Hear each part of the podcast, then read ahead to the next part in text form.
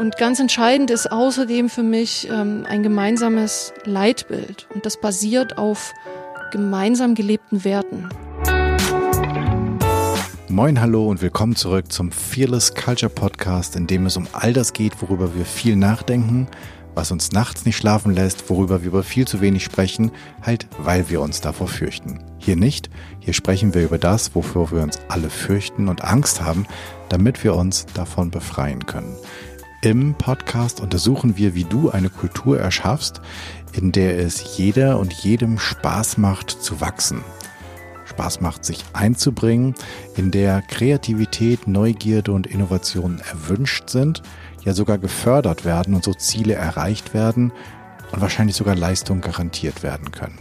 Wir schauen uns an, was funktioniert, untersuchen aber genauso furchtlos die Schattenseiten, die nämlich den Erfolg verhindern könnten. Und wir finden praxisorientierte Lösungswege. Im Podcast unterhalte ich mich mit Menschen, die sich bereits auf den Weg gemacht haben, die furchtlos hinschauen und genauer hinhören, die entweder die richtigen Fragen stellen oder sogar schon Antworten gefunden haben. Heute tue ich das mit Martina Löbel. Sie ist Leiterin des Sachgebiets Streckenorganisation der Straßenbahn bei den Berliner Verkehrsbetrieben. Äh, sie ist Mitglied bei Women in Mobility. Äh, sie gehört zu den Remarkable Women in Transport 2020 und ganz vieles. Und sie ist Fahrradfahrerin und hat eine ziemlich coole Reise übernommen. Aber bevor ich die ganze Zeit erzähle, was sie ist, sage ich, Martina, vielen Dank, dass du die Zeit genommen hast, dass ich hier sein darf. Ähm, und dass du Gast hier im Podcast bist, stell dich doch unseren ZuhörerInnen noch einmal selbst vor. Ich grüße dich, Jan, und ich grüße dich, liebe Zuhörerin, lieber Zuhörer. Ich bin Geografin. Meine Welt sind die komplexen Systeme. Und so ist es vielleicht kein Wunder, dass ich meinen Weg in den Schienenverkehr gefunden habe. Zunächst in die Eisenbahn. Und jetzt in der Straßenbahn bei den Berliner Verkehrsbetrieben. Die Berliner Verkehrsbetriebe sind das größte kommunale Nahverkehrsunternehmen in Deutschland und das Berliner Straßenbahnnetz das weltweit drittgrößte. Das ist also Motivation und Aufgabe gleichermaßen. Ich bin außerdem Mediatorin. Das heißt, ähm, mein Blick gilt eben den Dingen, die uns Menschen bewegen und die uns ja oft auch ähm, zutiefst und negativ bewegen, die uns ähm, ja, die zu Verhaltensweisen führen, die bei anderen ähm, Fragezeichen hinterlässt, die andere aufwühlt und dort Menschen zu begleiten auf ihrem Weg hin zu einem friedvollen Miteinander und zu Lösungen in Konflikten, ähm, das ist meine Aufgabe als Mediatorin. Jan, du hast es schon gesagt, ich engagiere mich auch für die Themen Diversität und damit auch für mehr Frauen in den technischen Berufen. Sag mal, ich ähm, starte ja gerne und das finde ich jetzt gerade, wir sind gerade genau an dem richtigen Punkt, Frauen in den technischen Berufen. Und ich starte ja gerne mit der Frage, eine Fearless Culture, also eine Kultur, ein Klima ohne Furcht. Hast du das schon mal erlebt oder hast du eine Fantasie davon, wie so etwas aussehen würde? Zu der Frage habe ich mir Gedanken gemacht. Zunächst, was bedeutet Fearless Culture?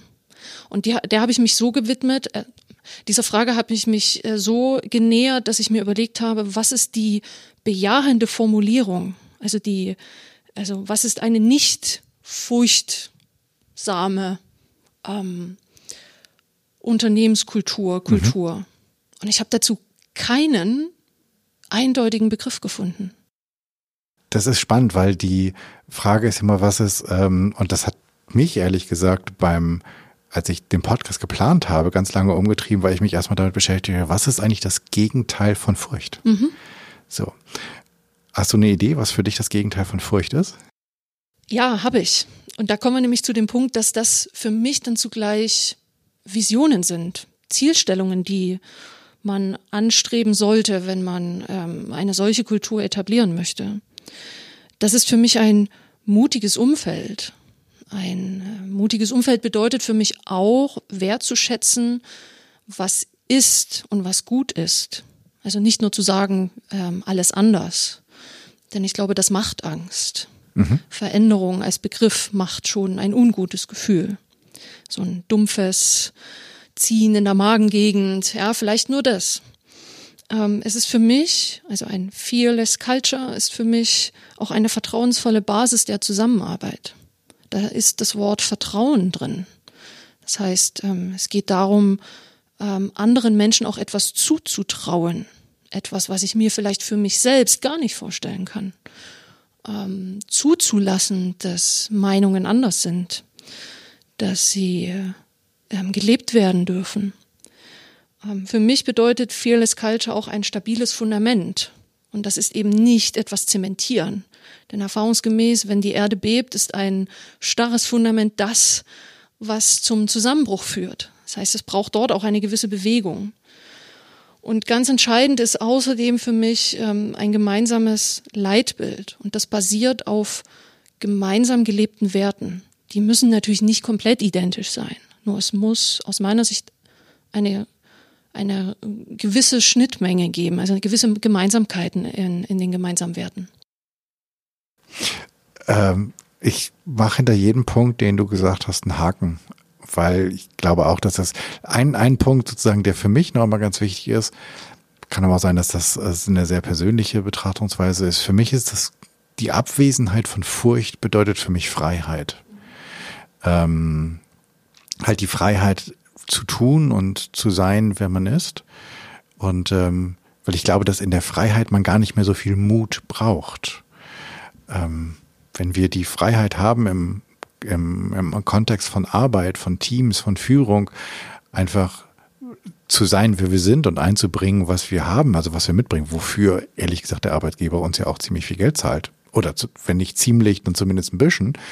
Ähm, aber wenn ich, wenn ich das, die Freiheit dafür habe, dann kann ich ganz sein und dann wäre, kommen wir vielleicht so einer Fearless Culture sehr nah. Aber ich finde auch das mit dem, mit dem nicht starren Fundament von so einer Art von Sicherheit ähm, ganz, ganz wichtig. Jetzt habe ich natürlich so ein bisschen auch in deiner ähm, Biografie, so dass das, was man sehen kann, ähm, was sichtbar ist, gestöbert und besonders fasziniert hat mich, ähm, dass du einfach mal sozusagen in Tüdelchen abgehauen bist nach Neuseeland. Ähm, und magst du mal sagen, was, also vielleicht nicht genau, was der ganze Beweggrund war, aber was du da gemacht hast, weil du bist ja relativ straight sonst, was deine äh, Karriere angeht. Und dann bist du irgendwie mal äh, eine ganze Zeit lang raus und hast äh, die Schiene mit dem Sattel getauscht.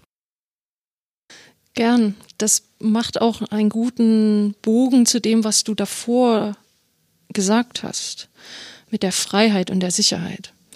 Denn zu der Zeit, als dieses Bedürfnis auf Reisen zu gehen aufkam, hat mich ein Freund auf einen spannenden Spruch aufmerksam gemacht.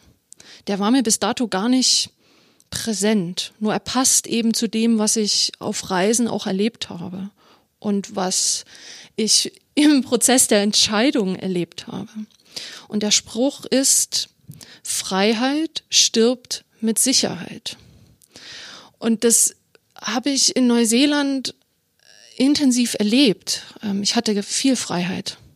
Ich hatte einen Hinflug, ich hatte die ersten Übernachtungen gesichert und dann hatte ich die Freiheit, zwölf Monate lang zu tun, wonach mir ist. Und was ich sehr schnell gespürt habe, ist, dass mit dieser großen Freiheit auch eine große Unsicherheit gekommen ist. Und die auszuhalten, mehr als auszuhalten, nämlich auszuleben, das war ein Prozess. Das war für mich ein Prozess des Reifens, mich weiterentwickelns.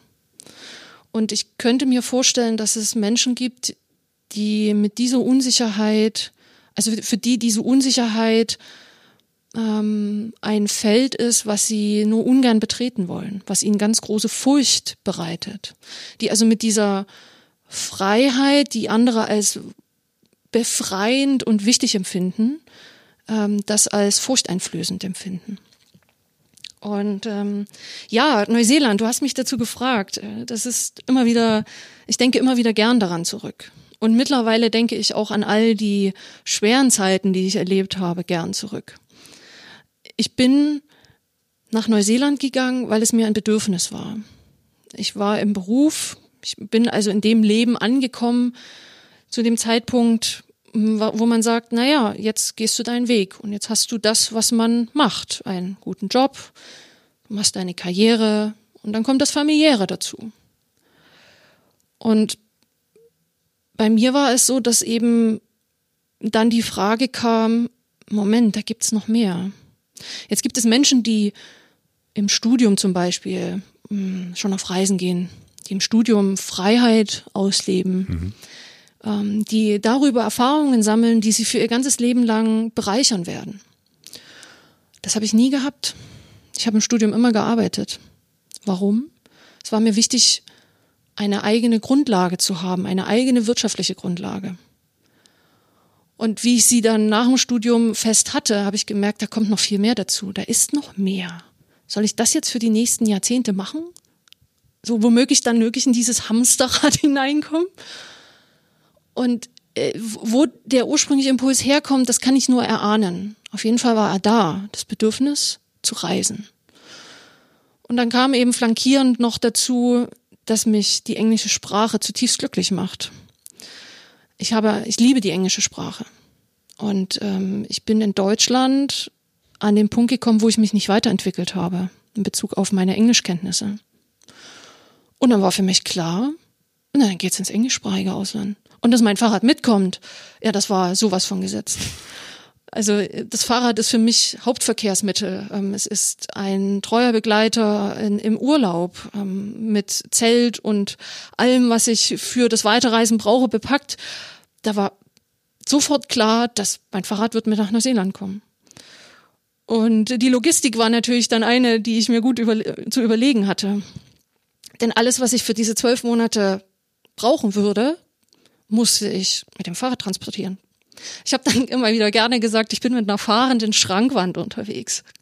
Denn in einem Land, in dem es quasi immer windet und eine steife Brise zum, ähm, zum Standard, zu den Standardrandbedingungen eines Radfahrers gehören, ähm, bedeutet es, mit so einem bepackten Fahrrad zu fahren, ja, das ist, das ist eine Aufgabe.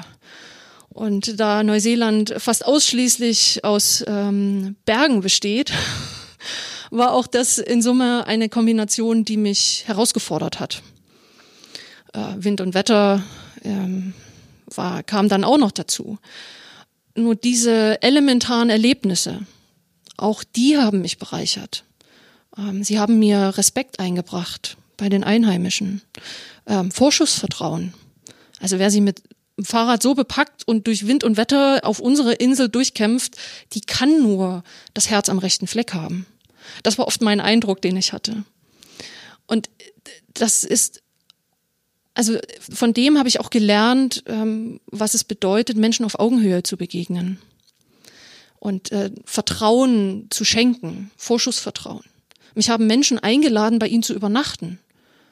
Und ich bin angekommen und sie waren nicht zu Hause. Ja, du findest den Schlüssel dort und dort. Oder sie haben mich eingeladen, weil sie mich auf der Straße getroffen haben hatte ich tatsächlich eine Situation, wo mein Fahrrad kaputt war. Und ich traf jemanden auf dem Gehweg. Und äh, der hat sich erkundigt, warum ich denn mein Fahrrad schieben würde. Und ich habe ihm das erzählt und wir haben Nummern ausgetauscht, da er mir angeboten hat, ähm, wenn ich mal Hilfe bräuchte mit, mit einem Auto, dann kann ich ihn anrufen. Und wenige Tage später bot er mir an, dass ich äh, mich um sein Haus kümmere, während er eine Woche unterwegs ist. Also diese Art von Vertrauen hat mich zutiefst begeistert und zutiefst geprägt. Bis heute auch meine Gastfreundschaft geprägt. Du hast vorhin so schön gesagt, ähm, Freiheit bedeutet auch Unsicherheit ähm, und diese Unsicherheit nicht nur zu erleben, sondern auszuleben. Das, man hat so das Gefühl, das tust du ja im Job auch. Also ähm, Frauen in technischen Berufen und dann auch äh, bei der Straßenbahn oder im öffentlichen äh, Verkehr oder Nahverkehr sind ja jetzt nicht unbedingt der Standard und wahrscheinlich auch noch, ich habe die Zahlen nicht, aber wahrscheinlich noch weit entfernt von irgendwie gleichberechtigt äh, in den Positionen. ist das eine bewusste Entscheidung gewesen? Also hast du sozusagen Schienen im Blut oder ähm, ist es auch so, dass du die Herausforderung an der Stelle gerne magst? Ich bin durch Zufall zur Eisenbahn gekommen. Ob es ein, ein tiefer liegendes Bedürfnis gab, das kann ich nur erahnen. Ich meine, ich habe einen Vater, der hat eine Modelleisenbahn schon früh in seinem Leben gehabt. Und er hat mir als kleines Mädchen ein eigenes kleines Eisenbahnbrett gebaut. Ob das gewirkt hat oder nicht, das kann ich nur mutmaßen. Ähm, zur Eisenbahn gekommen bin ich im Studium eben durch Zufall. Ähm, ich hatte die eingeschränkte Wahl, mich auf einen Verkehrsträger zu spezifizieren, zu spezialisieren. Ja, und die Eisenbahn, die passte halt gut, die passte gut in den Stundenplan. Und ich wollte ursprünglich mein Studium anders ausrichten. Und als ich dann feststellte, dass die ursprüngliche Ausrichtung wenig verdienstreich sein dürfte, habe ich mich für Verkehr entschieden. Es war also eine rationale Entscheidung. Und dann Schiene durch Zufall. Und wie ich dann eben in der Schiene war, habe ich mir gesagt, jetzt habe ich so viele Möglichkeiten, jetzt gucke ich mal, was ich damit anfangen kann. Und habe das gemacht, was ich dann später immer wieder gemacht habe. Ich habe mir praktische Erfahrungen gesucht. Ich habe mir einen Praktikumsplatz organisiert. Und der führte mich zur DB Regio nach Frankfurt am Main. Und wie ich dort ankam, merkte ich, yo, genau das ist es. Komplex, hochkomplexes System Eisenbahn, ähm, komplexes Konstrukt Ausschreibung von Nahverkehrsleistungen, ähm, juristische Fragen, technische Fragen, Eisenbahnbetriebliche Fragen, hat mich begeistert. War das denn im Studium schon so, dass, also ich, ich weiß, äh, weil ich natürlich auch ein bisschen geguckt habe, dass ähm, in diesen typischen MINT-Studiengängen, also äh, Mathematik, Ingenieurswissenschaften, Natur und Technik, glaube ich, ähm, redet man ungefähr von knapp einem Drittel Frauen.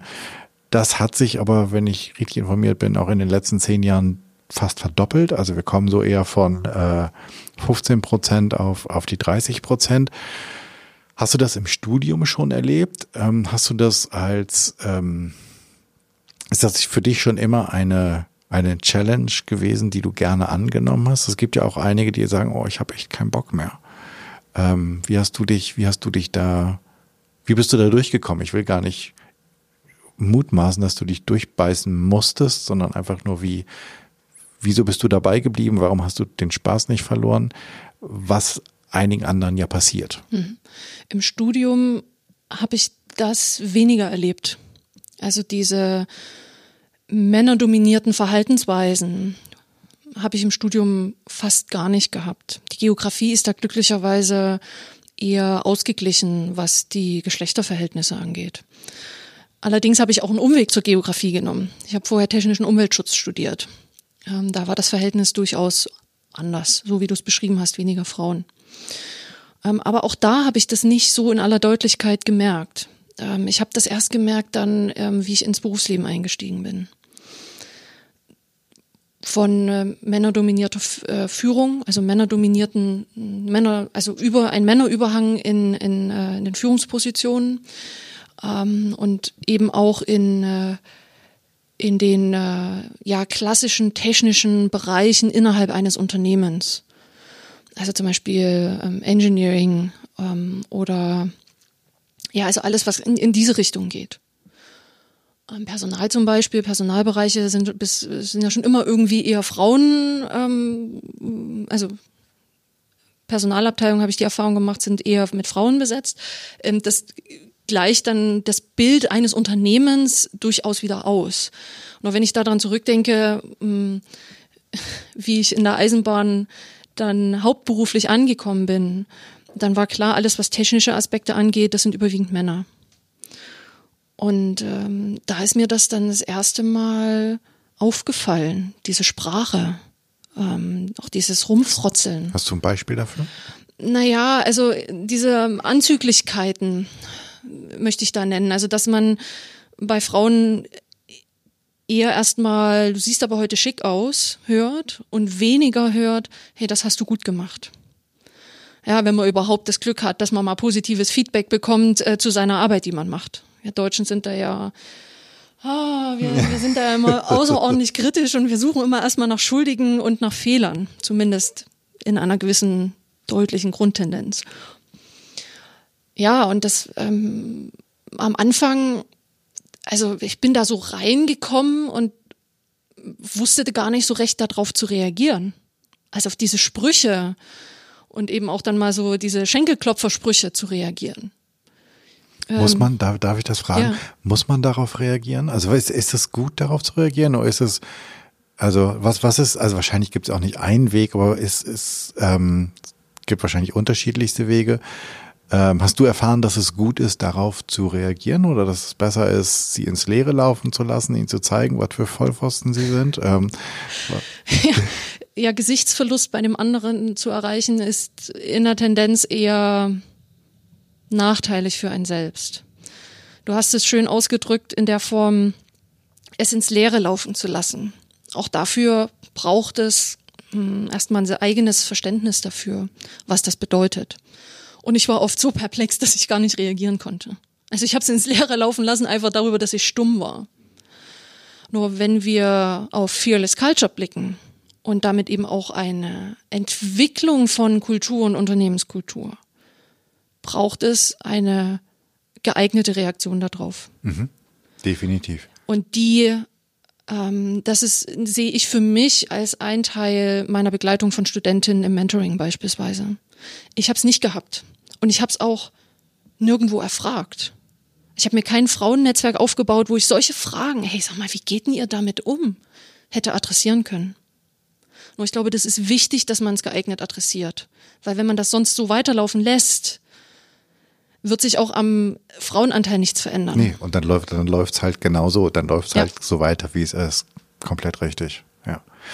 Also an all die ZuhörerInnen ganz explizit da draußen, ähm, was ist denn der Tipp für den Umgang, wenn man ihn so pauschal machen kann? Es muss, naja, also ich rate dazu, ich empfehle dazu, ähm, einen Weg zu finden, der für einen selbst passt. Dass man authentisch ist. Und der ist eben individuell. Was ich ähm, persönlich mag, ist dann im Grunde bei irgendwelchen Sprüchen, die anzüglich sind, zu fragen, die Pointe habe ich nicht verstanden. Bitte erklären Sie mir das nochmal. Weil das dann im Grunde genommen den Ball zurückspielt und auf eine sachliche Ebene holt. Nur dass es ähm, das in der Situation, wo man womöglich perplex ist, abzurufen, authentisch abzurufen, ich glaube, das lernt man. Da lernt man mit umzugehen. Ich würde sagen, das ist wie Fußball oder Tennis spielen. Also die erste Rückhand versammelst du auch. Ähm, da darfst du üben. Mhm. Und wer, wer eher, liebe Zuhörerinnen, wenn Sie eher zögerlich sind, wenn Sie sagen, da komme ich, bringe ich nichts raus in dem Moment, dann holen Sie sich jemanden, mit dem Sie das üben können. Ja, sehr guter Tipp. Seien Sie vorbereitet. Das ist Handwerkszeug. Das können Sie lernen und es wird ihnen, es wird ihnen helfen. Ja, ich ähm, habe ab und ab und an habe ich das begegnet mir das Thema im Coaching und ähm, ich rate immer davon ab. Also zum einen rate ich, ähm, wissend, dass jeder Ratschlag auch ein Schlag ist, äh, das nicht vor versammelter Mannschaft zu machen, weil dann ist der Gesichtsverlust des Gegenübers noch größer, sondern das irgendwann im ruhigen Eins zu eins zu machen und zwar erst dann, wenn man dabei atmen kann. Weil, äh, wenn ich selbst noch, und das gilt natürlich auch für, für Männer, die irgendein Thema haben, solange wie ich selbst so emotional aufgebracht bin, dass ich meine, meine logischen Argumente gar nicht voreinander kriege, muss ich, muss ich die Diskussion gar nicht suchen. Und dann würde ich halt auch sagen, es vorher probieren und die beste Freundin, den besten Freund, den Partner einen Abend lang so lange volllatten, bis der Satz sitzt und bis man das halt auch wirklich adressieren kann super cool, dass wir da auf so ein ähm, ganz praktische, auf so eine ganz praktische Ebene runtergekommen sind. Ähm, Jan, ich habe noch eine Ergänzung dazu. Mhm. Liebe Zuhörerin, wenn Sie jetzt sagen, das ist ja ärgerlich, dass ich das noch nicht kann, seien Sie wohlwollend mit sich selbst. Vieles erlernen wir ähm, als Kinder und das ruft unser Gehirn in Stresssituationen einfach ab Das ist ein Schutzmechanismus unseres Körpers. Guter Hinweis. Ja. Ähm, wo wir jetzt genau bei diesem Thema angelangt sind, ähm, ich habe mir ähm, notiert gehabt, ich wollte so gerne, auch wenn es vielleicht offensichtlich ist für die eine oder den anderen, ähm, dich einmal fragen, was sind die großen Herausforderungen für Frauen in der Mobilität? Und ich weiß, dass das jetzt eine mehrschichtige, also ein guter Bekannter hat gesagt, ich bin bekannt für ähm, mindestens Fragen, die mindestens zwei Antworten brauchen. Ich glaube, die braucht drei. Ähm, ich weiß, dass es verschiedene Ebenen gibt. Es gibt halt einmal sozusagen das Interne, also Frauen, die in der Mobilitätsbranche oder im Mobilitätssektor arbeiten. Ähm, es gibt aber auch die äh, Herausforderung bestimmt für Frauen, die Mobilität nutzen. Und jetzt zwar nicht die, wo ich ins Auto steige und allein bin, sondern es gibt ja auch ähm, ja unterschiedliche Nutzerverhalten. Ich gucke jetzt gerade raus, wird gleich dunkel. Ähm, und das hat ja auch ganz viel mit Sicherheit, ob nun realer Sicher oder Unsicherheit oder gefühlter, das ist ja völlig Wumpe, zu tun. Also hast magst du, vielleicht fangen wir beim Internen an, weil da sind wir jetzt gerade. Äh, was sind die großen Herausforderungen für Frauen, die Karrieren, und ich sage das Karriere jetzt ganz neutral, einfach als Berufsweg in der Mobilitätsbranche suchen? Wer in der Mobilität arbeiten will, hat ja die Möglichkeit, in, zu verschiedenen Verkehrsträgern zu gehen. Und da differenziere ich als erstes. Ähm, öffentlicher Nahverkehr beispielsweise. Das sind gewachsene über Jahrhunderte und viele Jahrzehnte gewachsene Strukturen. Da können wir heute in Teilen nur wenig nachvollziehen, wo die herkommen, weil die einfach so weit zurückreichen, ähm, dass es dann auch äh, ja die Fragen der Technik zu dem da, zu dem damaligen Zeitpunkt Grundlagen gelegt haben, auch gesellschaftliche Fragen, politische Fragen, all die für heute für uns ja wenig nachvollziehbar sind. Dort haben wir es oft mit ähm, mit diesen gewachsenen Strukturen haben wir es oft damit zu tun, dass dann eine gewisse Beharrungsfähigkeit gegeben ist. Dazu kommt, gerade wenn man in, den, in die Luftfahrt schaut oder eben auch in den Eisenbahnverkehr, da ist Sicherheit das oberste Ziel. Und um diese Sicherheit zu gewährleisten, braucht man ein straffes Regelkonstrukt, ein eineindeutiges Regelkonstrukt. Auch das macht sich dann ja wiederum in Verhaltensweisen auch deutlich. Ich habe gerne ein Beispiel verwendet. Wenn Sie in der Eisenbahn arbeiten und Sie Ihre Aufgabe ist es, sich an ein festes Regelwerk zu halten, und an Wortlaute, die in diesem Regelwerk vorgegeben sind, dann werden Sie als Freigeist womöglich Schwierigkeiten haben.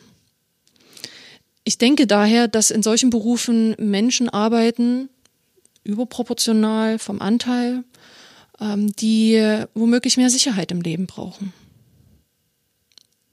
Die These stelle ich in den Raum. Das bedeutet für sich ändernde Randbedingungen und dann noch Randbedingungen, die sich immer schneller ändern. Ähm, dass das äh, ja eben auch eine, also es ist halt auch eine Herausforderung an, an, an, die, an die Personen, an ähm, Unternehmenskultur dort mitzugehen. Und Veränderung ist immer erstmal ein diffus, glaube ich, in der Tendenz eher ein diffus negatives Gefühl. Und das, was wir haben, schafft Sicherheit und Stabilität. Ich finde es ganz spannend, dass du die äh, Luftfahrtbranche mit nennst. Ich habe eine, eine der ersten Interview-Episoden, die ich habe, habe ich mit einem Piloten gehabt. Ähm, und der, das fand ich super spannend, weil er erzählte, dass ähm, in der Luftfahrt es so wichtig ist, dass man das nach, nach den 70, in den 70er Jahren hat es einige tragische ähm, Unfälle gegeben. Und danach hat man einfach festgestellt, dass es, dass diese Fehler nicht ähm, reklamiert wurden, als sie noch umkehrbar waren aufgrund der starren Hierarchien. Und dass man dann die Regelwerke dahin verändert hat, dass es gar nicht mehr, dass man viel weniger, dass es viel weniger um Bestrafung geht, sondern dass man viel mehr den Prozess immer im Blick hat und dass man sagt, man will jeden kleinsten Fehler wissen, nicht um jemanden an die Wand zu nageln, sondern man will ihn wissen, um zu wissen, wie ist man da hingekommen und wie kann ich das System verändern, dass der Fehler nicht mehr passiert. So nach dem Motto, danke, dass er passiert ist, ohne dass was passiert ist. Ähm, aber das geht nur, wenn ihr es sagt. Ist das ähm, im Schienenverkehr ähnlich? Im Schienenverkehr wird in zahlreichen Arbeitsgruppen auch immer wieder Regelwerk überprüft. Ob es jetzt Infrastruktur ist oder technische Regelwerke für Fahrzeuge. Auch dort wird regelmäßig geguckt und geprüft und aus Erfahrungen gelernt. Auch im Schienenverkehr ist es so, dass ähm, Änderungen in der Vergangenheit aus Unfällen resultierten. Dass man festgestellt hat, ähm, es braucht für die Klarheit noch mehr als das, was man bislang geregelt hat. Das ist ja relativ häufig. Also wir beginnen mit der Veränderung ja häufig erst dann, ja. wenn es weh tut. Ja. Und das ist noch für die Zuhörerinnen und Zuhörer, die mit Eisenbahn bislang wenig ähm, im Detail zu tun gehabt haben. Ähm, es gibt in der Eisenbahn klare Hierarchien und Verantwortlichkeiten sowohl bei denen, die die Infrastruktur machen, als auch bei denen, die die Züge fahren. Und diese Personen in der höchsten Verantwortungsstufe, die haften auch persönlich. Also die müssen ein Augenmerk darauf haben und müssen, wenn sie identifizieren, dass es ein Risiko gibt, auch reagieren. So ist es zum Beispiel, ähm, also wenn in irgendeiner Form mal eine Zugbaureihe ähm, von heute auf morgen abgestellt wird, dann ist das auf zum Beispiel so etwas zurückzuführen. Und diejenigen, die in Berlin leben und mit der S-Bahn-Krise aus dem Jahr 2009 eigene Erfahrungen gemacht haben, ähm, das ist beispielsweise ein solcher Fall gewesen. Okay. Ähm, bevor wir auf die Perspektive der ähm, NutzerInnen kommen und da besonders auch die weibliche Perspektive betrachten, wir haben im Vorgespräch auch kurz angetickt das Thema, dass es in den neuen Bundesländern, gerade was Technik angeht, mal ganz anders aussah, was die Beteiligung der Frauen an der am, an der Arbeit sozusagen war. Ähm, und das ist heute aber nicht mehr so. Das hat sich, das hat sich zum Schlechten ähm, so ein bisschen auf das Niveau der alten Bundesländer angeglichen, oder? Ja, erschreckenderweise. Du hast mich eingangs gefragt ähm, zu mir als Persönlichkeit und äh, wie ich, wie mein Werdegang auch gewesen ist, eben hin zu ich mach einfach, ich mach mal. Und ich bin groß geworden mit einer Vollzeit arbeitenden, alleinerziehenden Mutter. Und ich bin, auch wenn ich ähm, die DDR nur als Kind erlebt habe, so habe ich dann doch die die Ausläufer des, des gesellschaftlichen und politischen Lebens erlebt und mhm. des wirtschaftlichen Lebens. Das hat mich neugierig gemacht und ich bin dem Ganzen ähm, gefolgt. Was, wo, wo, wo kommt das her? Und ich war überrascht zu erfahren, dass der Staat die Bildung von Frauen gefördert hat. Und zwar nicht nur irgendwie gefördert, gefördert, sondern der Staat hat explizit die Weiterqualifikation von Frauen befördert, weil er die Frauen als Arbeitskräfte brauchte. Und dafür hat der ostdeutsche Staat, die DDR, auch die passenden Randbedingungen geschaffen. Wohnraum war bezahlbar. Frauen konnten darüber auch ein eigenständiges Leben führen auf eigenen wirtschaftlichen Beinen stehend. Kinderbetreuung. Es ist ja nicht mehr die, schon allein die aktuellen Diskussionen anschaue, was das bedeutet, die Kinder nicht mehr in die Kita und in die Schule geben zu können. Welche Auswirkungen das auf ähm, die Person, die arbeitende Person hat in der Familie, Personen. Dann muss man einfach sagen, dann war das dem Staat, diesem Unrechtsstaat, der es war, dann hat er damit doch etwas, eine, eine gute Entwicklung in die Wege geleitet. Und äh, Frauen in technischen Berufen ist für mich selbstverständlich. Dass ich darüber allein heute reden muss, ist für mich irgendwie so, ich mich immer frage, kann mich mal bitte jemand kneifen, dass ich aus diesem Albtraum aufwache? Ich bin groß geworden mit geschlechterneutralem Lego. Heute gibt's Überraschungseier für Jungen und für Mädchen. Ja. Heute gibt's Lego Friends und Lego Technik. Und wenn ich mir allein die Aufmachung angucke, dann, dann ist es für mich klar, dass allein das zementiert klassische Rollenbilder. Absolut. Und das finde ich, das finde ich schade. So, jetzt um auf deine Frage einzugehen. Ähm, weibliche, also Frauen, Frauen als Nutzerinnen des Verkehrssystems. Vielleicht da, darf ich dich noch einmal unterbrechen. Hast du eine Idee, wie wir nicht wirklich zurückkommen, aber wie wir wieder dahin kommen und ähm, also wäre sowas staatliche Förderung von Frauen im Berufsleben, also ein wirkliches, bei den, bei den MINT-Berufen macht man das ja so ein bisschen. Da gibt's ja irgendwie Komm mit nach MINT oder irgendwie so, da gibt es ja einige Programme. Es gibt irgendwie so, so Girl Hack Days oder sowas, wo man Mädchen an Computer ranführen will. Hast du noch andere Ideen, wo- ja, vielleicht auch aus, aus den Netzwerken, ähm, in denen du ähm, aktiv bist, was man noch machen könnte, was vielleicht auch Unternehmen machen könnten, die sagen so, hm, Diversity wäre eigentlich ganz hübsch. Zumindest erstmal, also fangen wir mal bei Gender Diversity an. Ähm, aber ich wüsste gar nicht, wo ich anfange, dass man sagt, naja, komm, jetzt ehrlich, es liegt auf der Hand. Also ja, wir haben alle haben Google und könnten das theoretisch mal suchen, aber selbst für denjenigen, der bei dem Google gerade nicht funktioniert, was, was wäre ein Tipp? Die Antwort ist vielschichtig. Ich gebe dir ein paar Beispiele, was meine Gedanken dazu sind. Zunächst fängt es bei jedem selbst an. Und hier ist es eben so, dass es im Elternhaus anfängt. Also wir als Eltern haben den stärksten Einfluss auf unsere Kinder. Und dort fängt es an. Wie viele ich in der Eisenbahn getroffen habe, die von Vorbildern in der Familie gesprochen haben, denen sie nacheiferten, ist bemerkenswert und lässt sich auch über Forschung zum Beispiel der Uni Magdeburg nachprüfen oder ist von ähm, es gibt wissenschaftliche Erkenntnisse, die diese, die das untermauern. Äh, Das geht auch so weit, dass äh, die Entscheidung für ein Berufsfeld nicht erst in der achten, neunten Klasse fällt, sondern wenn die Kinder acht, neun Jahre alt sind. Ach echt? Mhm. Das fängt viel früher an. Und es hat viel mit Vorbildern zu tun. Das heißt also, wenn, ähm, wenn in der Familie Frauen sind, die in technischen Berufen arbeiten, dann ist die Wirkung auf Mädchen in diese Bereiche auch zu gehen oder sich diesen Themen auch zu öffnen deutlich größer. Wow. Ähm, ist, also das ist für mich so ein Dreh- und Angelpunkt, ähm, was es braucht. Ähm, das heißt, Vorbilder kann man ja auch ähm, anders zeigen. Ja, vielleicht kann man in der Hinsicht auch mehr machen. Dann kommt dazu auch, was andere Vorbilder angeht. Also zum Beispiel auch ein ganz simples Beispiel aus dem Haushalt.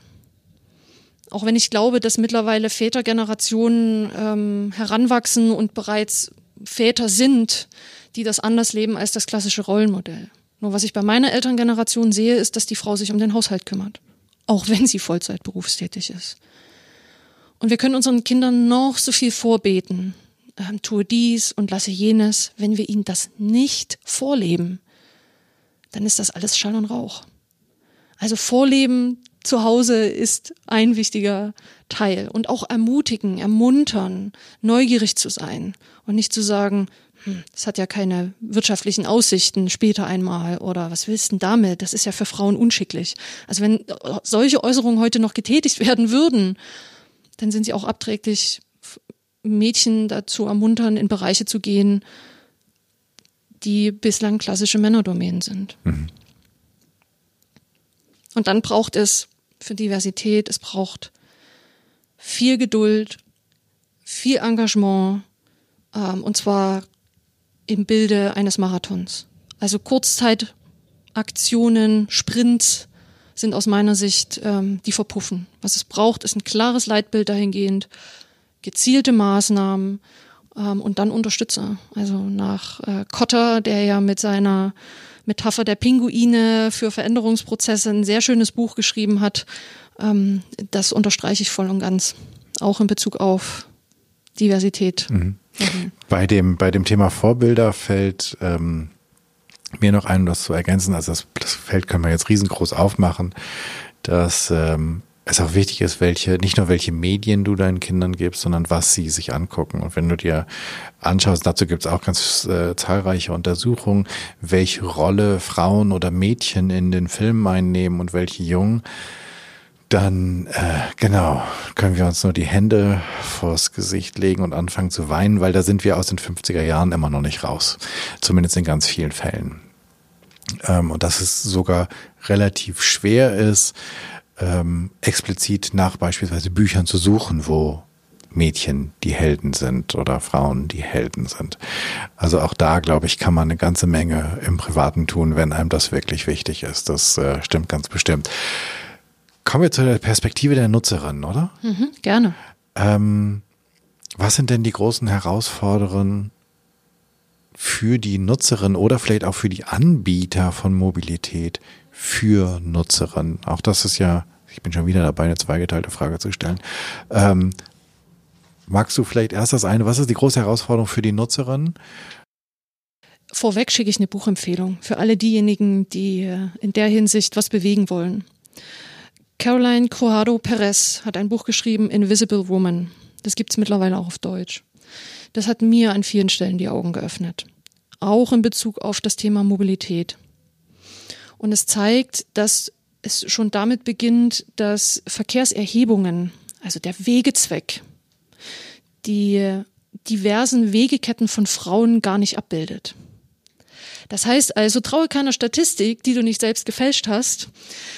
Prinzip hier ist, dass die Statistiken, dass ähm, die Wegemuster von Frauen, also die ähm, Trip Chaining nennt man das, glaube ich, ähm, dass das gar nicht abgebildet wird. Also Frauen machen nicht, also der überwiegende Teil bewegt sich nicht morgens zum Arbeitsplatz und zurück, sondern es ist eine Verknüpfung von Wegen. Vor, vorher noch einen Weg erledigen, dann zur Arbeit, dann die Kinder abholen, ähm, zum Sport bringen, während die Kinder beim Sport sind, nochmal zum Drogeriemarkt fahren, Kinder wieder einsammeln und dann auf dem Nachhauseweg womöglich ähm, noch einen anderen Weg erledigen.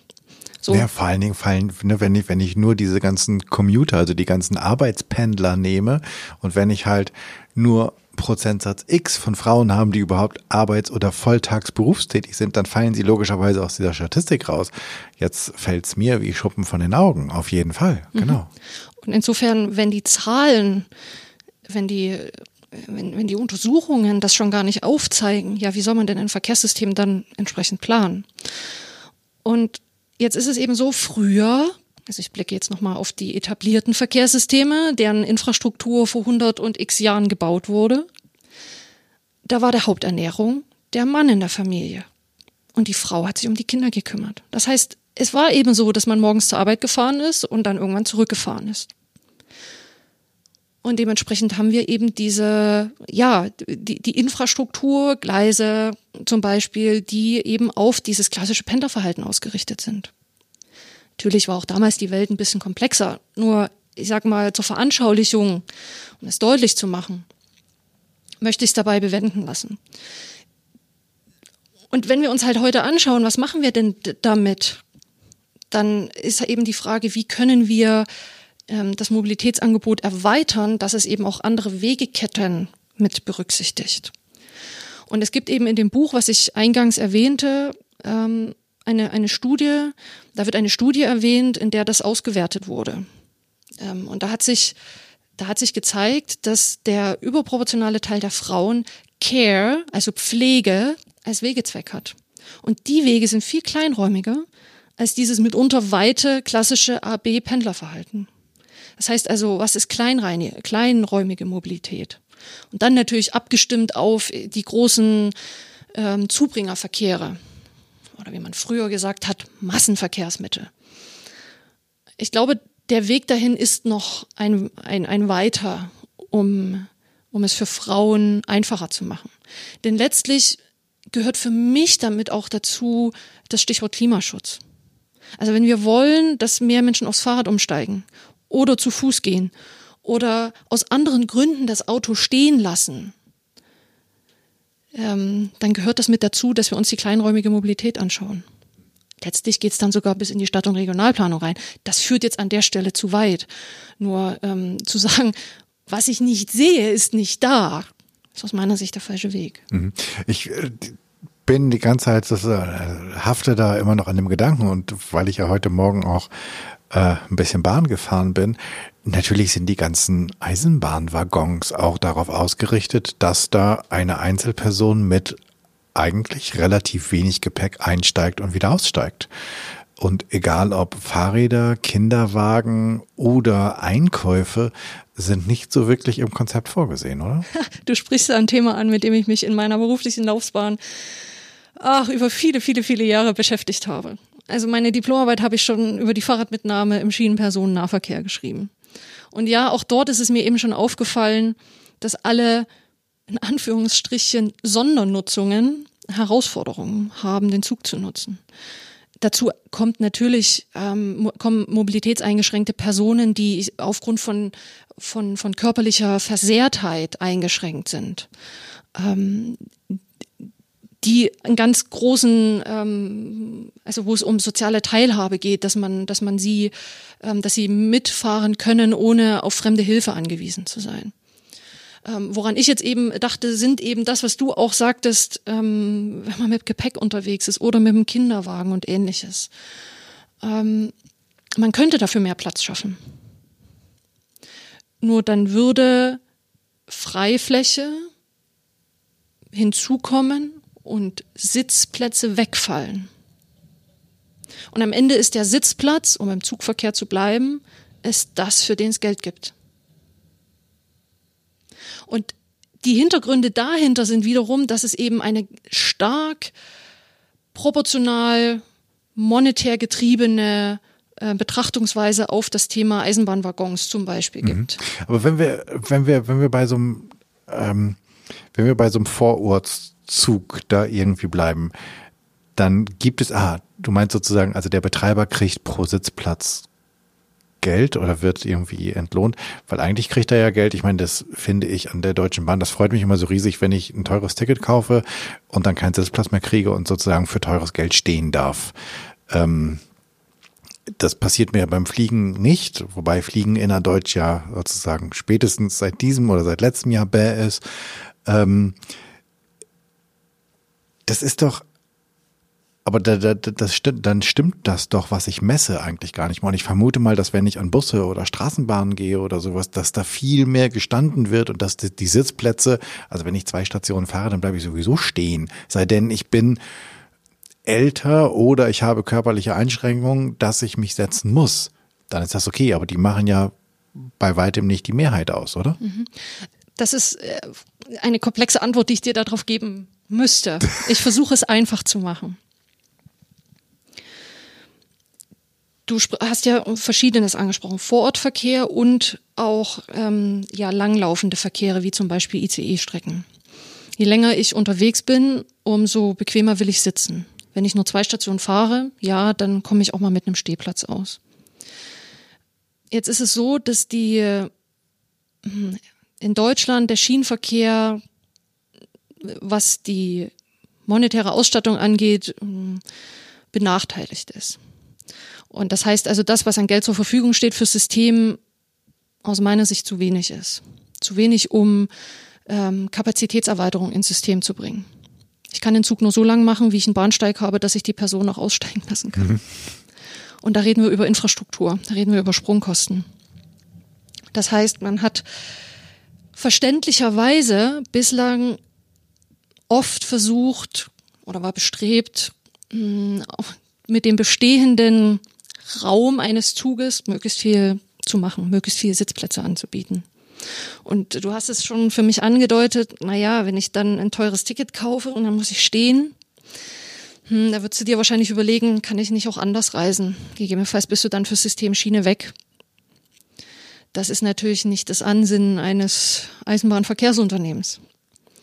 Und unter diesen stark regulierten und begrenzten Randbedingungen mit mäßiger wirtschaftlicher Ausstattung seitens äh, der Bundesregierung und den Ländern macht man natürlich aus dem, was man hat, das Bestmögliche.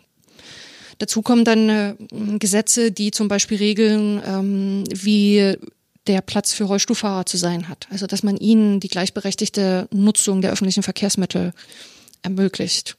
Das ist geregelt. Alles andere oder vieles andere, wie Kinderwagen, ist gesetzlich nirgendwo geregelt. Wow. Und insofern gibt es dann eben Möglichkeiten. Jetzt ist es auch so, man kann ja auch nicht einfach sagen, dann machen wir den Zug, okay, länger geht nicht, aber dann machen wir ihn breiter. Machen wir halt irgendwie noch einen Sitzplatz mehr rein in die Seite. Das geht auch nicht, denn eben Tunnel und Brücken, die sind auf das bestehende Lichtraumprofil angepasst. Und das ist mit unter nicht nur ein deutsches, sondern da reden wir auch über bei grenzüberschreitendem Verkehr äh, dahingehend, dass das andere Länder in Europa eben auch betrifft. Und ich würde dir gerne, Jan, eine einfache, ähm, zukunftsweisende, bejahende Antwort geben. Ähm, es ist noch ein langer Weg und ich bin überzeugt davon, dass in dem Rahmen, den wir zur Verfügung haben, auch noch mehr geht. Und das Stichwort dafür ist für mich Perspektivwechsel.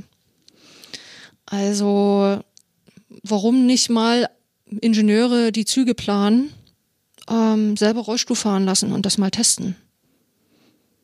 Einfach um die Perspektive einzunehmen, was das bedeutet. Oder mit Krücken unterwegs zu sein. Oder mit einem Kinderwagen unterwegs zu sein. Ähm, nach meiner Erfahrung ist persönliche Betroffenheit ein starker Motivator, Dinge zu entwickeln. Also wir brauchen persönliche Betroffenheit bei denjenigen, die es planen, auf den verschiedenen Ebenen. Und ich meine mit Betroffenheit nicht ich meine mit Betroffenheit eben auch das Bejahende, also das Annehmen dessen, ähm, eine neue Perspektive zu gewinnen. Ja, ja, also nicht, nicht negativ betroffen sein, ähm, sondern halt ähm, einfach neugierig zu sein. Neugierig zu sein und, und zu, zu erleben, genau. Welche Herausforderung hat es für die NutzerInnen? Denn wir sind hier in Berlin, also das ist, glaube ich, nochmal was ganz anderes und deswegen vermutlich ist meine Frage eigentlich auch wieder viel zu komplex, weil wir müssten ja vom kleinen Ort reden bis zur Metropole. Ähm, aber bleiben wir mal bei größeren Städten, in denen es öffentlichen Nahverkehr gibt und in dem all das da ist. Welche, welche Herausforderungen sind da am drängendsten? Mit Blick auf mh, hm, Anpassung von. Genau, weil das da habe ich, wahrscheinlich gibt's das, oder? Wenn man, wenn man die, wenn man kann man die, die Geschlechter aufteilen, wie viel Prozent sozusagen Männer und Frauen ähm, Verkehrsmittel nutzen? Untersuchungen dazu gibt es. Und es zeigt sich eben auch, dass wenn in einem Haushalt ein Pkw vorhanden ist, dass er überproportional häufig vom Mann in der Familie genutzt wird. Mit Blick auf die Entwicklung des, der Verkehrsmittel will ich gar nicht so sehr schauen auf, was zeichnet Männer und was zeichnet Frauen aus. Also da irgendwie spezifisch was in diese Richtung zu machen. Sondern dem Ziel zu folgen, wie kann ich das Verkehrsmittel für eine breite Nutzergruppe, nein, für eine vielfältige Nutzergruppe ähm, passend machen. Es ist in den vergangenen Jahren schon viel passiert. Also man hat viel entwickelt. Ähm, Barrierefreiheit, eins der großen ähm, Felder, in denen ähm, ja auch über Regelwerke und Initiativen viel erreicht wurde. Und ich will da an der Stelle nochmal hervorheben, der Schienenverkehr, beispielhaft angeführt, ist ein stark reguliertes Verkehrsmittel. Hm. Da ist nicht zu denken, man kann da mal einfach irgendwie was verändern. Ähm, da gibt's mindestens eine Institution, die in irgendeiner Form sagt, das geht aber nicht, weil und dann Berufung auf ein technisches Regelwerk oder auf ein betriebliches Regelwerk oder auf, da haben wir kein Geld für. Das ist mir wichtig, das auch nochmal hervorzuheben. Mm, wir sind als öffentlicher Nahverkehr leider viel zu defensiv ähm, deutlich zu machen, wie wichtig wir sind. Und ich meine, wenn ich angucke, mm, dass der öffentliche Nahverkehr die Daseinsvorsorge erfüllt und die Eisenbahn sogar im Grundgesetz steht, dann ist das eine große Aufgabe. Wow, ja. ja nur, ähm, naja, vielleicht kann ich da einhaken. Es geht, es geht ja gar nicht so darum, irgendwo die ganze Zeit drauf zu kloppen, sondern ich, ne, im, im Sinne einer, einer Fearless Culture einfach zu sagen, hey, da ist eine ganze Menge passiert. Also wenn ich mich, wenn ich mich daran erinnere, als ich, ich komme so aus dem südlichen Niedersachsen und wenn wir dann ähm, mit meiner Mutter, weil das Auto war nicht mal bei meinem Vater, aber meine Mutter ist nicht Auto gefahren eine ganze Zeit lang, ähm, in die Großstadt Hannover fuhren und was das für tolle Züge waren ähm, und was das heute ist. Und das sind ja nur in Tüdelchen 40 Jahre zwischen, was ja wirklich nicht wahnsinnig viel ist. Da hat sich ja immens viel getan. Also abgesehen, also von den Wagen, von der Taktung, von der Technik da drin, irre. Aber wir werden ja nicht besser, wenn wir die ganze Zeit den ganzen Abend mit Schulterklopfen verbringen. So. Ähm, und deswegen geht's gar nicht ums Bashing, sondern, sondern vielmehr darum, so ein, eine Idee zu entwickeln, okay, wo können wir noch hin und was ist das, was ähm, gerade wichtig ist. Und bei den, ich habe halt ähm, bei den NutzerInnen, das wird in, in, in Deutschland nicht so wahnsinnig sein. Ich habe vor Jahren mal erfahren, dass es in Mexiko ich habe vergessen, wie sie heißen, gibt es rosafarbene Busse. Das sind Busse, in denen nur Frauen fahren, in denen, wo Männer nicht rein können, weil man halt festgestellt hat, dass äh, sexualisierte Gewalt und Übergriffe auf Frauen ganz häufig im öffentlichen Nahverkehr stattfinden. Und um denen einen sichereren Space, also Raum zu geben, gibt es halt diese rosa Busse. Und das war so mein mein Gedanke, weshalb ich dachte, hm, vielleicht gibt es ja irgend so ein Thema, in Deutschland oder in Berlin auch, wo man sagt, also um mehr Frauen zu gewinnen, brauchen wir Barrierefreiheit und zwar für Kinderwagen, brauchen wir, keine Ahnung, mehr Stellflächen, brauchen wir Abstellmöglichkeiten für, weil sie ja doch noch diejenigen sind, die meistens einkaufen gehen. Also nicht, weil sie es tun sollen, sondern weil sie es machen, faktisch äh, brauchen wir den Raum ganz einfach auch für Einkäufe, für Kinder, für keine Ahnung und auch Sicherheit für Kinder auf diesen Sitzen. Gibt es da irgendetwas? Ich bin gedanklich mh, mm, bei flankierenden mh, mm, Maßnahmen mit Blick auf na, eher weg vom öffentlichen Nahverkehr hin zu Mobilität, Mobilsein im Allgemeinen. Und dein Podcast heißt ja Fearless Culture. Und da, da, da, da knüpfe ich an. Und zwar dahingehend, dass es entscheidend ist, auch eben mit Blick auf Mobilität, Individualität zu respektieren. Also andere Lebensweisen, andere Fortbewegungsformen ähm, zu respektieren und zu, zu ermöglichen, dass die gelebt werden können. Ich bin gedanklich bei mir als Radfahrerin. Heute Morgen bin ich ins Büro gefahren. Es hat aus Eimern geschüttet. Ich bin trotzdem beim Fahrrad gefahren. Eingepackt in Regenkleidung von oben bis unten. Ich bin angekommen, von außen pitchnass. Und Regenkleidung macht mit körperlicher Bewegung durchaus eben auch, dass man dann innerlich von der eigenen, vom eigenen Schweiß dann auch nass wird. Insofern kam ich an und brauchte erstmal ein Handtuch für meine Haare, die pitchnass waren. Ich, ich erzähle dir das und damit ähm, Ihnen, liebe Zuhörerinnen, lieber Zuhörer, um Ihnen zu verdeutlichen, ich bin hier wie ein begossener Pudel im Büro angekommen. Da brauche ich in dem Moment eine Infrastruktur, die mir ermöglicht, dass ich mich umziehen kann. Wo ich meine Sachen trocknen kann. Wo ich Sachen lagern kann, damit ich für solche Fälle gewappnet bin. Da braucht's auch dass man respektiert, was ich, dass ich so ins Büro fahre. Wenn ich dann von diversen Kollegen heute dumme Sprüche gehört hätte, dazu, was ich, äh, dass ich ja gerade wie ein begossener Pool aussehen würde, das würde mein, mein Eifer und meine Motivation schmälern. Das würde bei mir ein ungutes Gefühl machen. Das Gefühl, ich gehöre nicht dazu. Ausgrenzung. Denn das verursachen solche Sätze. Und Ausgrenzung ist aus meiner Sicht das Gegenteil von fearless. Also es wirkt negativ auf, auf Zusammenhalt ein. Und zu respektieren, das zu respektieren und das umzusetzen in die Planung von Verkehrssystemen, ich glaube, das ist entscheidend. Mm, ich bin habe ein ambivalentes Gefühl oder ich habe ich hab eine ambivalente Einstellung zu der Sache, man muss gezielt was für Frauen machen wie Frauenparkplätze beispielsweise. Auch ein treffliches Beispiel, über das man seine Witze reißen kann.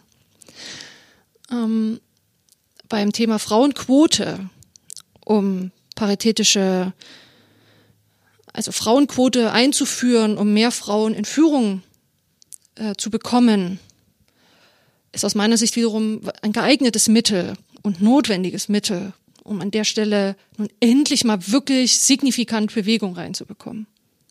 Ansonsten bin ich eine Freundin davon, zu sagen, lasst uns etwas tun, das nicht nur Frauen und Männern gerecht wird, sondern all den Menschen, die ihren individuellen Weg gehen und individuell leben. Und da gibt's noch mehr als nur Männer und Frauen. Hundertprozentig. Und deswegen gefällt mir der Blick zu sagen, wir machen etwas, was vielen zugutekommt, vielen unterschiedlichen Bedürfnissen.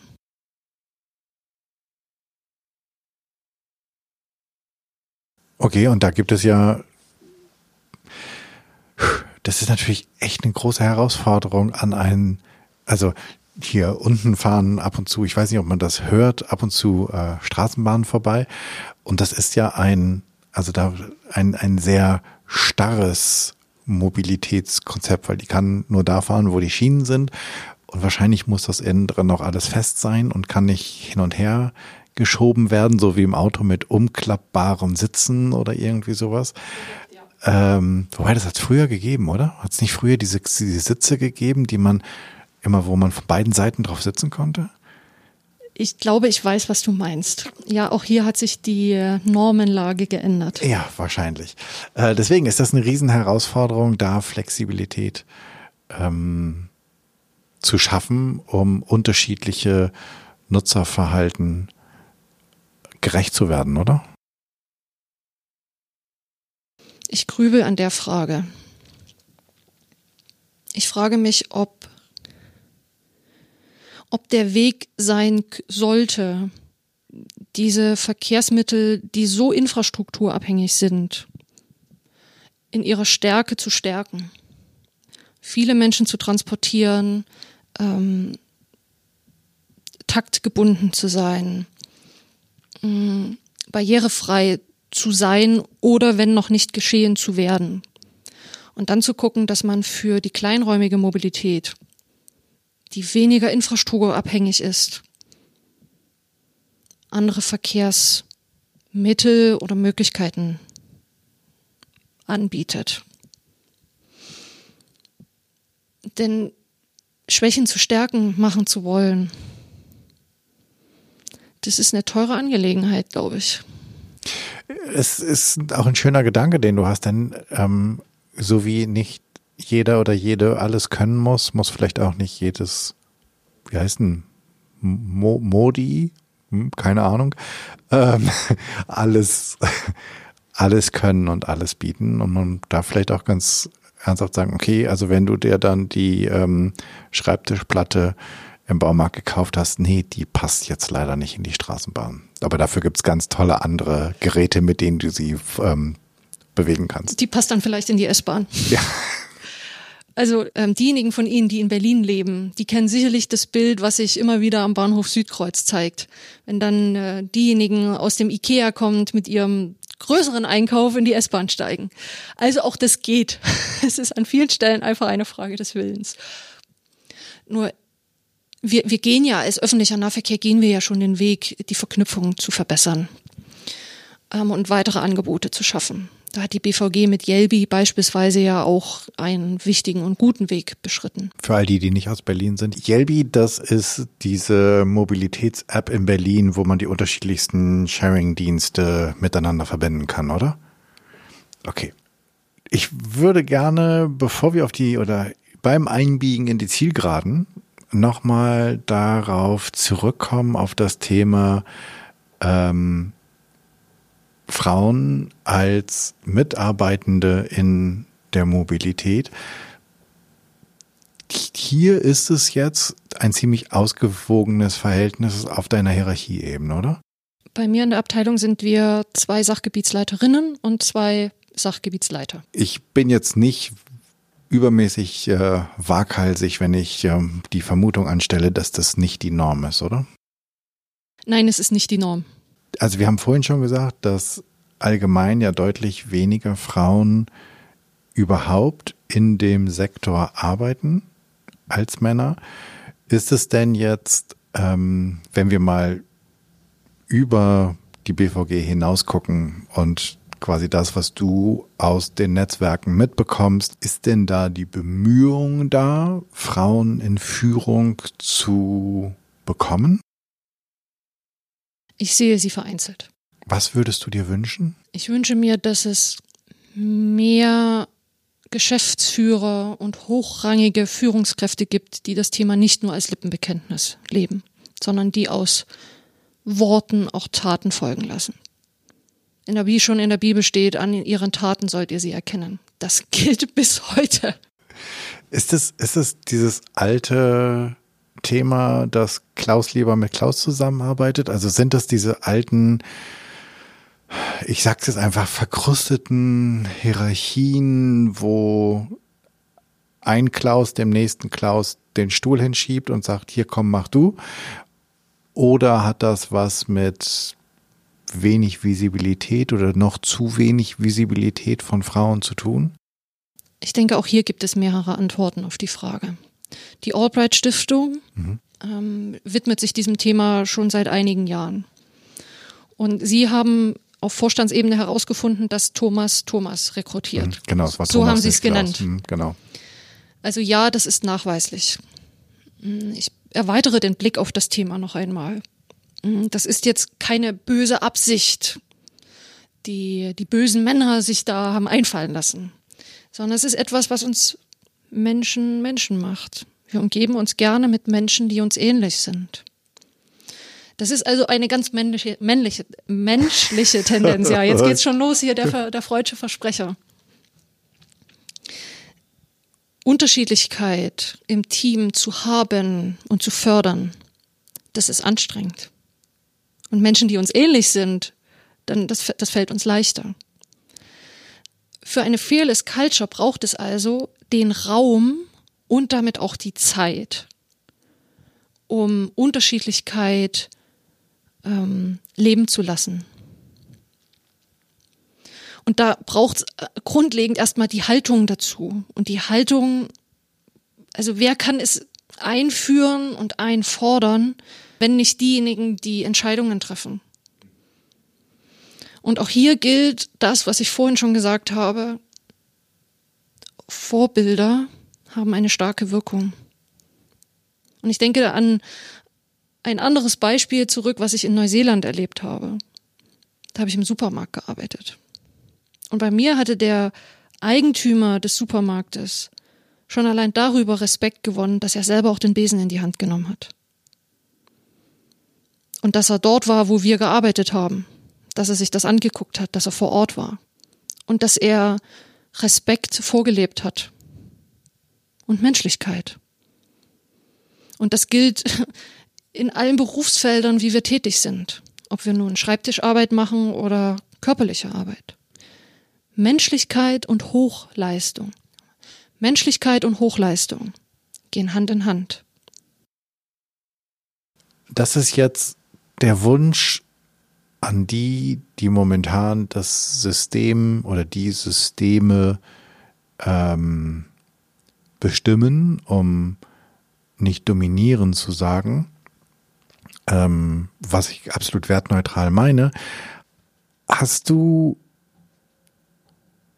und ich meine das jetzt wirklich sozusagen aus so einer, so einer übergeordneten Vogelperspektive, weil ich vermute und glaube, dass du relativ weit gucken kannst über deinen jetzigen Arbeitgeber hinaus. Ähm, hast du, was, was können denn die die nachkommen, gerade die, die, die Frauen, was, was können die tun, aber vielleicht auch, was können auch die Kollegen tun, ähm, damit das Unternehmen divers ist und dass, dass wirklich sozusagen die Besten und nicht die besten Thomasse ähm, in Führungspositionen kommen. Schließt euch zusammen. Sucht euch Verbündete für die gemeinsame Sache. Und dann rollt den Laden von unten auf. Gemeinsam seid ihr stark. Und ich finde, dass aus Astrid Lindgrens ähm, Buch Pippi Langstrumpf eine schöne, einen schönen Gedanken. Das haben wir noch nie gemacht. Also muss es gut werden. Hm. Ich muss jetzt trotz dieses fast perfekten Schlusswortes, ähm, würde ich trotzdem gerne noch die drei Abschlussfragen stellen. Ähm, beziehungsweise eigentlich sind es vier, denn die erste ist, wenn ich als Zuhörerin jetzt denke, wow, mit der Martina möchte ich total gerne in Kontakt kommen. Wie mache ich das am besten? Dann findet ihr mich über meine Homepage martina-löbe.de. Kommt in die Show Notes. Und jetzt die erste Frage, wenn ich eine Bühne baue und ich lade 100 Menschen ein, worüber und vor wem möchtest du sprechen? Ich wünsche mir Zuhörer, die so vielfältig sind wie das Leben selbst. Die, ja, die ich im Supermarkt treffen könnte. Und die neugierig sind auf eine gemeinsame Zeit. Und das Thema wäre? Tja, für mich ist das Format ein interaktives. Also meine Vision ist nicht vorne zu stehen und ihnen zu erzählen, wie der Weg aussieht, sondern mit ihnen ins Gespräch zu gehen und vielleicht ein Rollenspiel zu machen oder ähm, was anderes Interaktives, um sie miteinander ins Gespräch zu bringen. Und der Titel, ja, gute Frage. Der Titel meiner Veranstaltungen sollte lauten Hochleistung und Menschlichkeit was bedeutet das für Sie? Kommen wir zu der zweiten Frage und zwar nach einem Medientipp. Hast du, du hast ein Buch schon genannt. Hast du noch ein anderes Buch, eine Sendung, einen Podcast, einen, keine Ahnung, Film, irgendetwas, was wir sehen, hören, was wir uns anschauen sollten? Wir hatten im Vorfeld ja schon darüber gesprochen, was meine spontane Eingebung zu deiner Frage ist. Und die Antwort ist Harry Potter. Ein alles andere als ein reines Kinderbuch, ähm, was ja nur, nur Kinder begeistert oder, oder Junggebliebene. Es ist ein wunderbares Buch, um Mut zu machen, den eigenen Weg zu gehen. Und sich nicht aufhalten zu lassen, sondern das zu tun, was sich richtig anfühlt. Und dafür auch hinzufallen, und wieder aufzustehen und mit sich mit all seinen ja, Gefühlen auseinanderzusetzen, mit äh, all der Bandbreite und Ambivalenz, die, die das mitunter hat. Es ist ein, ein Buch für die Freundschaft und für die Verbundenheit von Menschen. Nebenbei bemerkt ein, ja, wo man wo so viel weiß gar nicht, wie ich das ausdrücken soll, wo, wo die Autorin so viel hat einfließen lassen an, an sprachlichen Aspekten, über die Sprachen hinweg, Mythologie und äh, Glauben. Das habe ich verschlungen. Ich habe die Bücher verschlungen und ich bin spät zu Ihnen gekommen. Okay, wir werden es auf jeden Fall in die Shownotes packen. Ähm und ein, ein Buch für diejenigen, die mit Harry Potter wenig anfangen können. John Streleckis The Big Five for Life gerade mit Blick auf das Thema Führung und was ist mir wichtig, was ist mir im Leben wichtig und was ist mir im Beruf wichtig. Ein ganz ausgezeichnetes Buch. Ich wollte zu Harry Potter nur sagen, ich weiß aus dem nächsten Umfeld und ich werde jetzt hier keine Namen nennen, dass man Harry Potter häufiger lesen, sehen und ähm, hören kann. Also nur für die, die sagen, habe ich schon, geht auch ein zweites, drittes oder viertes Mal. Äh, die allerletzte Frage. Hast du eine Challenge für die, die gerade zuhören, ähm, was sie in der nächsten Woche mal ausprobieren und anders machen können? Äh, ich habe eine Idee dazu. Nutzen Sie für die nächste Woche statt Ihrer führenden Hand für alltägliche Handlungen einmal Ihre andere Hand. Und lassen Sie sich überraschen, was das ja, wie sich ihre Wahrnehmung verändert. Du meinst sowas wie Zähneputzen mit der, mhm. mit der, also für mich mit der linken Hand. Mhm. Mhm. Oh, also so. bitte nicht im Straßenverkehr, dann, ne, also bitte nur im sicheren Bereich, im sicheren Bereich machen. Das ist herausfordernder, als es am Anfang klingt. Dann sind wir jetzt am Ende angekommen. Ich danke dir für diesen Es war ja kein Ritt, es war sozusagen eine Fahrt. Ähm, eine Fahrt, die mir riesig viel Spaß gemacht hat. Auf der Schiene oder wie auch immer. Ähm, durch die unterschiedlichsten Themen. Das war wirklich äh, ganz, ganz toll. Vielen Dank, dass du dir die Zeit genommen hast, dass du dein ganzes Wissen mit uns geteilt hast. Dank dir. Jan, ich danke dir. Es war mir eine Freude. Puh, das war eine tolle Fahrt mit der Eisenbahn, vielleicht. Ähm, ich danke dir als erstes fürs Zuhören. Ich hoffe, es hat dir gefallen und es hat dich neugierig gemacht, vielleicht einmal darüber nachzudenken, wie du von A nach B kommst, ähm, was du brauchst und was du anders machen könntest. Aber auch, ich finde das Thema von Martinas Vortrag Hochleistung und Menschlichkeit super spannend, was das für dich bedeutet. Du kannst auch, wenn du schon einmal dabei bist, darüber nachdenken, wie du furchtloser werden kannst, wie du eine furchtlose, wie du eine fearless Culture erschaffst. Ich freue mich über dein Feedback und Ideen, was ich noch machen könnte, was ich besser machen könnte. Denn für mich ist dieser Podcast ein Herzensthema und dein Feedback bedeutet mir wirklich sehr viel. Wenn du ein Thema hast, von dem du meinst, das müsste mal besprochen werden und du bist eine gute Ansprechpartnerin oder du kennst eine oder einen, dann schreib mir doch an podcast.janschleifer.com. Abonniere den Podcast auf iTunes, Spotify, Stitcher, wo auch immer du Podcast hörst. Und natürlich freue ich mich riesig über deine 5-Sterne-Rezension bei iTunes, denn damit wird der Kreis derer, die diesen Podcast hören können, größer und wir können alle zusammen was verändern hoffe, du bist bei der nächsten Episode wieder dabei. Bis dahin, sei furchtlos. Dein Jan.